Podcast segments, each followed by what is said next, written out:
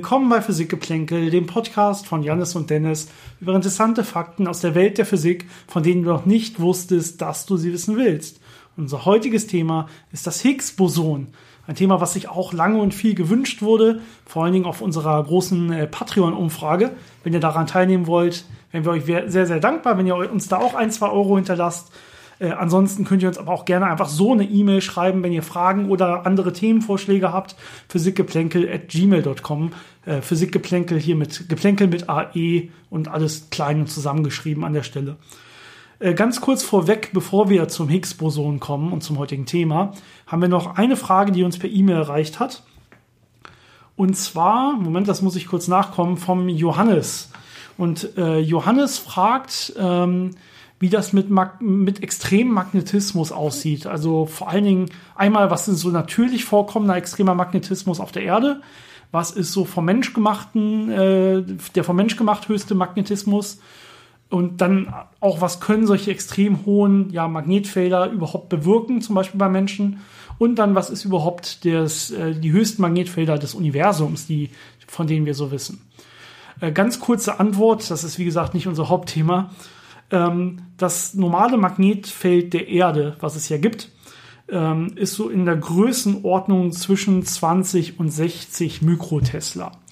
Und der ähm, maximale Wert liegt ungefähr bei 65 Mikrotesla. Das ist eine kleine Abweichung darunter. Aber das ist so der Standardwert, äh, der vorkommt aufgrund ja, der Bewegung einmal der Erde selber, also der, des Erdkerns und des, des Magmas in der Erde selber äh, und dann äh, noch der ganzen Gesteinsvorkommen auf der Erde und so weiter. Das heißt, das ist das, was quasi immer im Hintergrund mehr oder weniger vorliegt. Dann gibt es natürlich das vom Mensch gemachte, äh, die vom Mensch gemachten Magnetfelder. Da einmal sehr bekannt äh, sind die MRTs, die ihr vielleicht vom Arzt kennt, wenn ihr euch da mal reinlegen musstet. Die Werte für normal, normale MRTs beim Arzt heutzutage liegen so zwischen anderthalb und drei Tesla im Normalfall. Das, und da konnte man auch bisher ja keine ja, schädlichen Auswirkungen auf den menschlichen Körper feststellen bei diesen, ähm, bei diesen äh, Magnetfeldstärken. Ähm, zu Forschungszwecken gibt es auch schon andere MRTs, die haben so zwischen 7 und 12 Tesla. Die wurden auch schon an Menschen äh, getestet, auch schon mit Langzeitstudien. Auch da wurden eigentlich noch keine gesundheitsschädlichen Effekte ja, äh, festgestellt an der Stelle. Natürlich kann man sich vorstellen, dass das Ganze irgendwann gesundheitsschädlich werden kann. Da kommen wir dann irgendwann in den Bereich ähm, des Diamagnetismus, der dann wirklich was mit den Körpern selber machen kann. Ähm, es gibt so ein paar lustige Versuche auf der Erde, die man auch so einfach vielleicht manchmal schon in Schulen macht oder zumindest irgendwo in irgendwelchen Physikhörsälen ab und zu mal macht. Es gibt äh, nämlich eine, eine Sache, die nennt man Diamagnetismus. Das heißt, äh, wir haben Materialien, die eigentlich nicht magnetisch sind, aber durch sehr starke externe, also äußere Magnetfelder, ähm, bringt man die Materialien dazu, quasi in, in sich selber ein entgegengerichtetes Magnetfeld mehr oder weniger zu erzeugen, was sie unter anderem dann zu, zum Beispiel dazu bringen kann, dass sie quasi schweben in einem Magnetfeld, was man von außen anlegt. Und das wurde zum Beispiel schon auch mit kleinen Tieren wie Fröschen getestet. Da gibt es sehr berühmte Videos zu auf YouTube. Einfach mal gucken. Äh, genau. Und dann gibt's natürlich noch die ja, größten Magnetfelder des Universums, die so vorliegen. Äh, da hast du dir was zu angeguckt? Genau, die größten Magnetfelder findet man typischerweise in Magnetaren oder Pulsaren. Das sind äh, schnell rotierende Neutronensterne. Über Neutronensterne haben wir, glaube ich, schon mal in einer Folge irgendwann geredet. Also sehr kompakte, sehr, sehr dichte, sehr schwere äh, Sterne, die äh, die Überbleibsel sind von Supernovae. Und ähm, da die Magnetfelddichte erhalten bleibt, äh, die so eine Sonne mit einer relativ großen, äh, einem großen Durchmesser hatte vorher, und das dann alles sehr kompakt wird, äh, gehen entsprechend die Magnetfelder Magnetfelder sehr, äh, werden die sehr groß und deswegen kriegt man da Werte von bis zu 10 hoch 12 Tesla in solchen Magnetaren. Das hört sich auch schon nicht mehr gesund an für einen menschlichen Körper. Ich weiß nicht, ob das Magnetfeld da das Problem wäre oder ob dich alles andere umbringt, was da so resultiert äh, an Synchrotronstrahlung oder an der Gravitation oder was auch immer da alles äh, einen umbringt. Genau, also das sind wirklich Körper, die sind quasi von ihren Massendichten ganz knapp an schwarzen Löchern. Ja. Also sind halt noch keine schwarzen Löcher, aber da fehlt nicht mehr viel normalerweise. Also so ungefähr das, das schwerste oder dichteste, was man sich vorstellen kann, womit man überhaupt noch vernünftig interagieren kann und die wirklich noch irgendwas aussenden, auch vernünftig. Ja, okay, ich hoffe, das äh, ist einigermaßen vernünftig beantwortet. Falls es noch Folgefragen gibt, schreib uns einfach nochmal, dann werden wir einfach nochmal, denke ich, direkt per E-Mail weiter antworten. Vielen Dank für die Frage. Dann möchte ich direkt übergehen äh, zu unserem heutigen Thema, nämlich dem Higgs-Boson. Oder wie die Presse es so schön genannt hat, das Gottesteilchen. Wobei wir Physiker immer ein bisschen schaudern, wenn wir das hören. Die Geschichte dahinter ist ja auch ganz interessant, ähm, weil ursprünglich das nicht Gottesteilchen hießen, so, äh, heißen sollte, also God-Particle, sondern Goddamn Particle, also dieses gottverdammte Teilchen, äh, weil es so schwer zu finden war. Und äh, ein Nobelpreisträger hat damals ein Buch schreiben wollen mit diesem Titel und der Verlag hat gesagt, wir können diesen Titel nicht benutzen. Ändere das mal in God Particle und äh, dann hat er halt gemacht, wie es ihm gesagt wurde und äh, das hat die Presse natürlich dann aufgenommen und seitdem ist es bekannt als das God-Particle oder Gottesteilchen. Aber es gibt keinen wirklichen Hintergrund, äh, warum ausgerechnet dieses Teilchen so speziell sein sollte, dass man es Gott, Gottesteilchen nennen müsste. Genau, es war wirklich halt nur schwer zu finden, deswegen genau. hat er es in seiner Beschreibung irgendwann mal dieses gottverdammte Partikel, äh, Teilchen genannt und ja, sehr gut. Das hat die, die Presse dann daraus gemacht an der Stelle.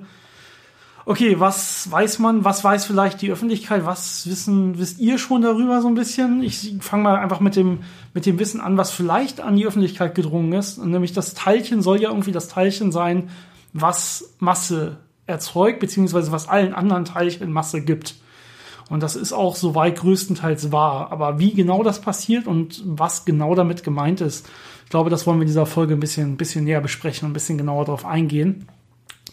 Wann fing das Ganze an? Das Ganze fing ungefähr in den 60er Jahren an, wo das, wo die Theorie vorgeschlagen wurde, erstmal nicht vom Higgs-Boson selber, sondern vom sogenannten Higgs-Mechanismus. Das ist eigentlich physikalisch viel wichtiger an der Stelle. Es gibt einen Higgs-Mechanismus beziehungsweise ein Higgs-Feld und das Higgs-Boson kommen wir gleich nochmal näher drauf, ist eigentlich nur ein spezifischer Fall, eine Anregung dieses Higgs-Feldes. Dementsprechend dieses Higgs dieser Higgs-Mechanismus wurde deutlich früher beschrieben an der Stelle. Äh, und äh, dementsprechend ähm, der Nobelpreis für die Entdeckung des Higgs-Bosons, den es 2013 gab, gab es an die Leute, die den Higgs-Mechanismus vorgeschlagen haben. Und das war nicht nur Peter Higgs, nachdem nachher das Higgs-Boson benannt wurde, sondern das waren auch noch François Englert und äh, Robert Brout, ungefähr so ausgesprochen, ganz sicher bin ich mir nicht. Und danach ist auch eigentlich dieser Mechanismus benannt. Das heißt, es ist zwar das Higgs-Boson, aber ist das Englert-Brout-Higgs-Mechanismus, oder der Englert-Brout-Higgs-Mechanismus an der Stelle. Peter Higgs war aber der Erste, der dann vorgeschlagen hat oder die, die Idee soweit, die Theorie soweit formuliert hatte, dass, es, dass man die Anregung dieses Higgs-Feldes als Teilchen beschreiben konnte, das man finden kann. Und das wurde dementsprechend dann nur nach ihm benannt, also das Higgs-Boson. Nachdem Peter Higgs das dann also vorhergesagt hatte, kamen andere geniale Physiker, ähm, vor allem Stephen Weinberg, Abdus Salam und äh, Sheldon Lee Glashow auf die Idee, ähm, diese elektroschwache Theorie, die wir heute äh, benutzen, um äh, Elektromagnetismus und schwache Wechselwirkungen zu beschreiben, zu nehmen und zu entwickeln und mit dem äh, Higgs-Mechanismus zusammenzubringen und daraus dann das berühmte Standardmodell der Teilchenphysik zu schaffen. Und ähm, das passierte Ende der 60er Jahre und eine Folge schon von, da, von den damaligen Vorhersagen war, dass diese Wechselwirkungsteilchen, die wir auch schon mal beschrieben hatten, diese W- und Z-Bosonen der schwachen Wechselwirkung, eine relativ große Masse haben müssten. Und das wurde schon 1983 nachgewiesen, als sie entdeckt wurden.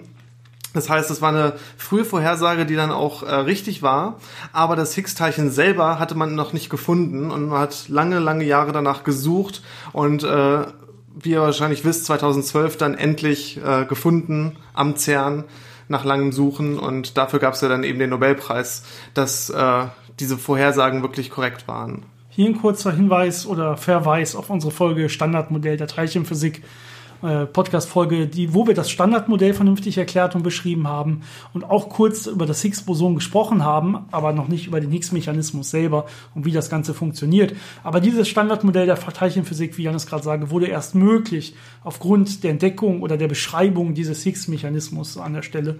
Und er konnte eben auch eine gute Vorhersage an der Stelle zum Beispiel schon machen, äh, nämlich ähm, die Massen dieser W- und Z-Bosonen wurden halt schon experimentell danach wirklich bestätigt, die vorher durch diese Theorie ähm, ja, vorhergesagt wurden.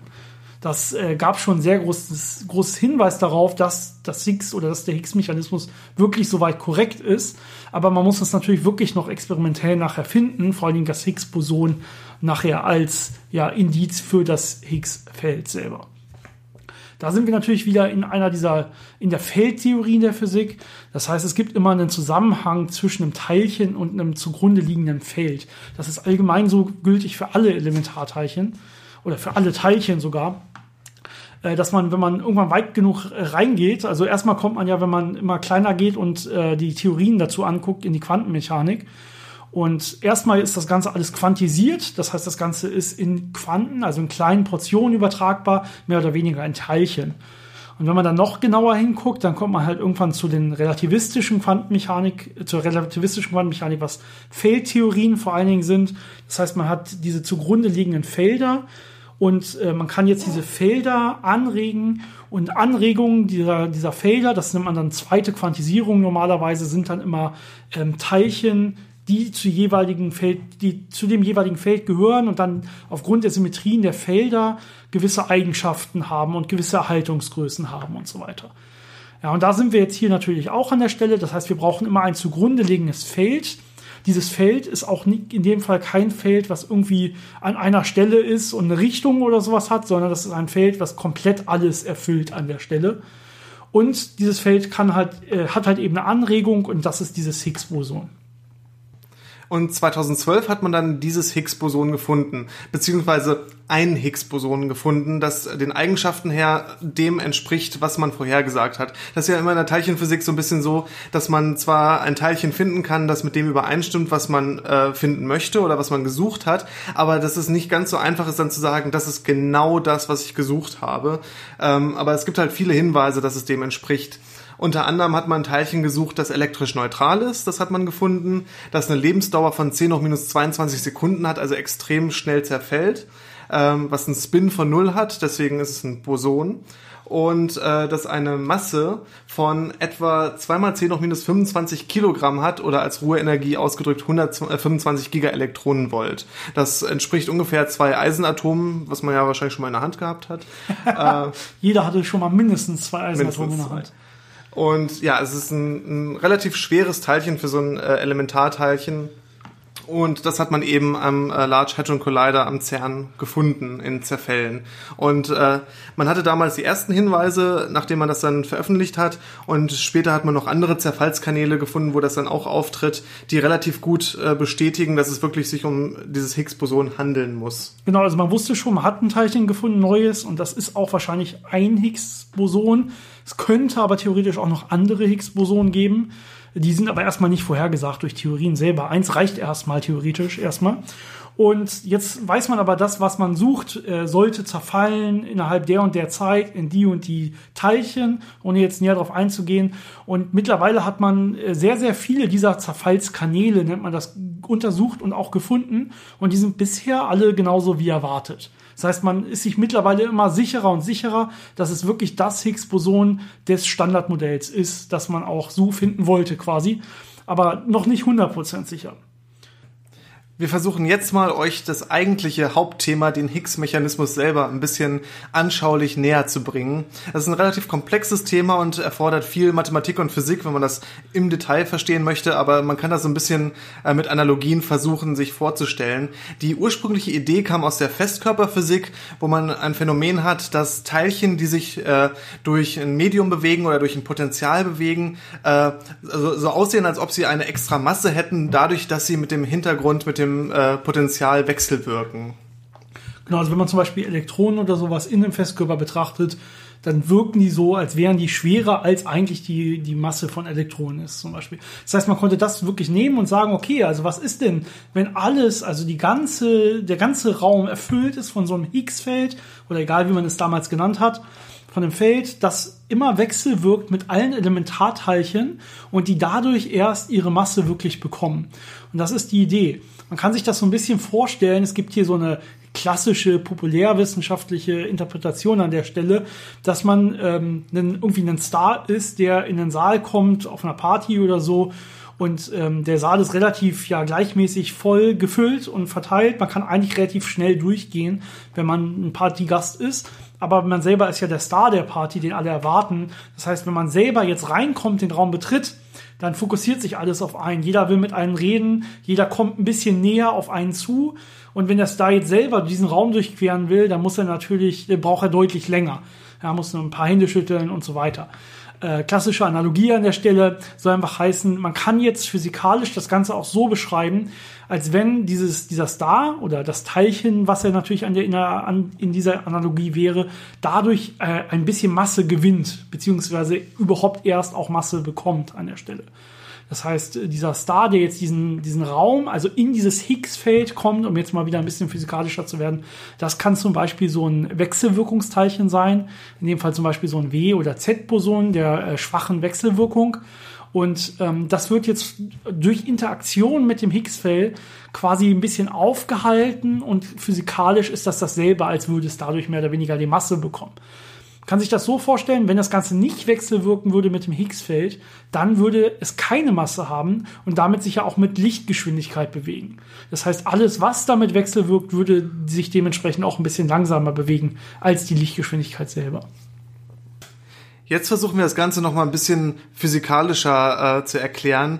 Also, falls euch das jetzt zu kompliziert wird, könnt ihr natürlich abschalten, aber ähm, es ist, wir versuchen es trotzdem noch anschaulich genug zu erklären, dass man auch, wenn man jetzt nicht Physik studiert hat, äh, so ein Gefühl dafür bekommt, was da eigentlich passiert. Und zwar fängt das Ganze damit an, dass wir dieses Higgs-Feld haben. Und äh, so ein Higgs-Feld oder jedes Quantenfeld hat einen sogenannten Grundzustand. Also den Zustand niedrigster Energie, wenn man keine Anregungen hat. Und typischerweise ist es so, dass dieser Grundzustand Energie null haben kann, aber das muss nicht so sein. Und bei dem Higgs-Feld ist es jetzt so, dass dieses ganze Feld sich in einem Potential ähm, bewegen kann. Und äh, dieses Potenzial hat eine gewisse Symmetrie. Das kann man sich so vorstellen, äh, wenn man das auf ein paar weniger Dimensionen runterbricht, wie so ein äh, Sombrero-Hut oder wie der Boden von so einer Sektflasche. Das heißt, in der Mitte hat man so einen runden, symmetrischen Hügel dann hat man außenrum so einen äh, Trog und dann geht es in alle Richtungen wieder hoch. Und dieses Feld wird jetzt, wenn es kalt genug ist im Universum zum Beispiel, ähm, spontan von der Mitte dieses Hügels, wo es den, äh, die Energie null hätte, herunterlaufen und äh, dann sich in diesem Trog befinden. Und da hat es dann ein, eine Grundzustandsenergie. Das nennt man dann auch den Vakuumerwartungswert. Das heißt, in diesem Feld steckt jetzt eine gewisse Energie drin im Grundzustand. Und das ist quasi der Grund, warum es Massen gibt. Denn jetzt hat man dieses Feld und das wechselwirkt mit zum Beispiel jetzt den W- und Z-Bosonen, die ihr schon aus der Folge über Teilchenphysik kennt, die Bosonen der schwachen Wechselwirkung, die die äh, übertragen als Austauschteilchen. Und äh, das Higgs-Feld selber hat jetzt vier Komponenten. Das heißt, es ist nicht nur ein, ein Skalarfeld, das einen Wert an einer Stelle hat, sondern es hat vier Komponenten. Und äh, durch diese spontane Symmetriebrechung, also durch diesen äh, Vakuumerwartungswert, den wir jetzt äh, bekommen haben, wird eine von diesen Komponenten als Skalar zum Higgs-Boson. Das heißt, es ist ein massebehaftetes Boson das man dann detektieren kann. Und die anderen drei Komponenten äh, durch ihre Wechselwirkung mit den W plus, W minus und Z Bosonen verleihen denen ihre Masse. Das heißt, die Bosonen, die W- und Z-Bosonen, kriegen aus drei Komponenten von diesem Higgs-Feld ihre Masse und die andere Komponente, die eine eigene Masse hat, ist dann das Higgs-Boson, das man dann messen kann. Ich hoffe, das war jetzt so einigermaßen verständlich, aber genau, jetzt das hast ist halt du ja, schon relativ komplex. Jetzt hast du ja gesagt, irgendwie, also wenn man jetzt äh, relativ kleine Energien hat, dann kommen wir also in diesen Vakuum-Grundzustand hinein. Das heißt, wir gehen von dem Nullpunkt weg zu einem Energiezustand, der größer Null ist an der Stelle. Das heißt, man kann sich aber auch vorstellen, dass wenn die Energien sehr, sehr hoch sind oder die allgemeinen Temperaturen, kann man auch sagen, sehr, sehr hoch sind, dass man in der Tat dahin kommt, dass dieser Erwartungswert null wird und dementsprechend das Feld null ist und nicht wechselwirken würde und dementsprechend den Teilchen auch keine Masse verleihen würde. Und nach dieser äh, Theorie äh, die dann auch zum Standardmodell geführt hat, ist es in der Tat so, dass äh, kurz nach dem Urknall das Universum so heiß war, dass es noch nicht diese Symmetriebrechung gab. Das heißt, dass wir noch kein Higgsfeld hatten, beziehungsweise dass das Higgsfeld in, ähm, selber in einem Zustand war, wo der Vakuumerwartungswert null ist. Dementsprechend geht man davon aus, dass zu diesem Zeitpunkt diese äh, Teilchen alle masselos waren und erst später durch Abkühlung des Universums wirklich dann diese Symmetriebrechung stattgefunden hat. Das heißt, dann das Ganze in einen anderen Potentialzustand übergegangen ist und dementsprechend dann mit äh, der Interaktion von den Higgs-Feldern mit den Feldern der anderen Teilch Elementarteilchen es überhaupt zu solchen Massen kommt. Eine andere interessante Tatsache ist, dadurch, dass dieses Higgs-Feld äh, in diesem Potenzial äh, sich bewegt haben muss, ähm, kam man auf die Idee, dass möglicherweise das Higgs-Teilchen, äh, also das Higgs-Boson, auch das sogenannte Inflaton sein könnte, also ein hypothetisches Teilchen, das diese wahnsinnig äh, schnelle Phase von, von großer ähm, Ausdehnung kurz nach dem Urknall hervorgerufen haben könnte, die sogenannte Inflationsphase.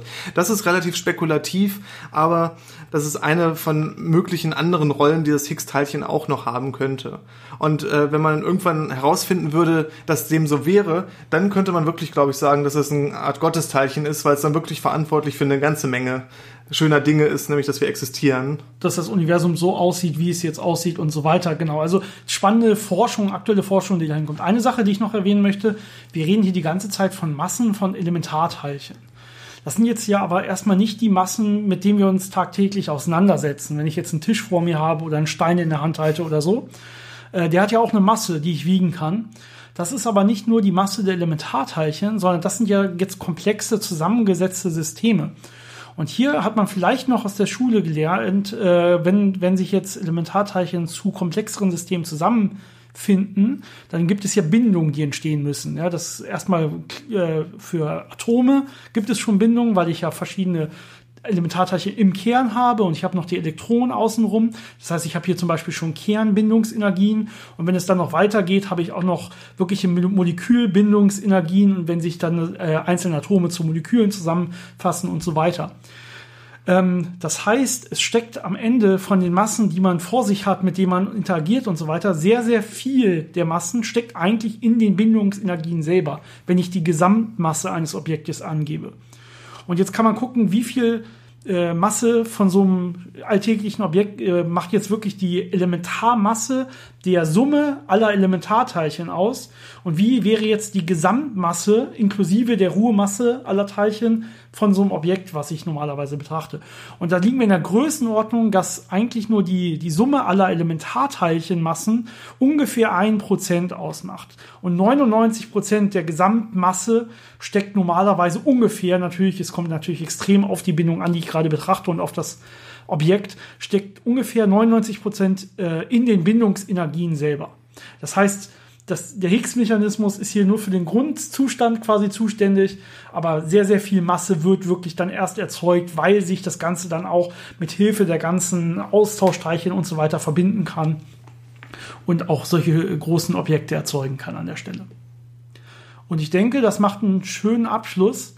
Wir hoffen, äh, ja, die Folge, ich glaube, die Folgenlänge war okay. Viel mehr kann man äh, ohne wirklich Mathematik anzuwenden und das ähm, gerade in einem Podcast sehr schwierig und auch auf dem Niveau relativ schwierig, nicht äh, darüber erzählen. Man müsste halt sehr viele Grundlagen äh, erstmal erklären und ich glaube, was man da alles wissen muss, äh, macht schon ein gutes mindestens Bachelorstudium aus, wahrscheinlich sogar noch einige Mastervorlesungen. Also es ist relativ viel und relativ komplex. Genau, dementsprechend, falls ihr trotzdem Fragen habt, euch Sachen interessieren, die ihr jetzt noch nicht verstanden habt und so weiter, wir würden das trotzdem gern sehr noch, äh, sehr gern nochmal probieren runterzubrechen für euch äh, und nochmal auf einzelne Fragen einzugehen. Schreibt uns einfach an unsere E-Mail-Adresse, ähm, schreibt uns bei Facebook oder bei Instagram. Da wir werden äh, so gut es geht auf alles antworten, was kommt. Und äh, wenn es sich äh, eignet, dann auch gerne in einem nächsten Podcast nochmal darauf eingehen. Ansonsten bearbeiten äh, wir die Fragen aber auch einfach oder beantworten wir die Fragen direkt dann in den Social Media Accounts oder per E-Mail. Äh, wie immer, ähm, noch eine schöne Woche. Wir sehen uns hoffentlich nächste Woche wieder. Bis dann. Bis zum nächsten Mal.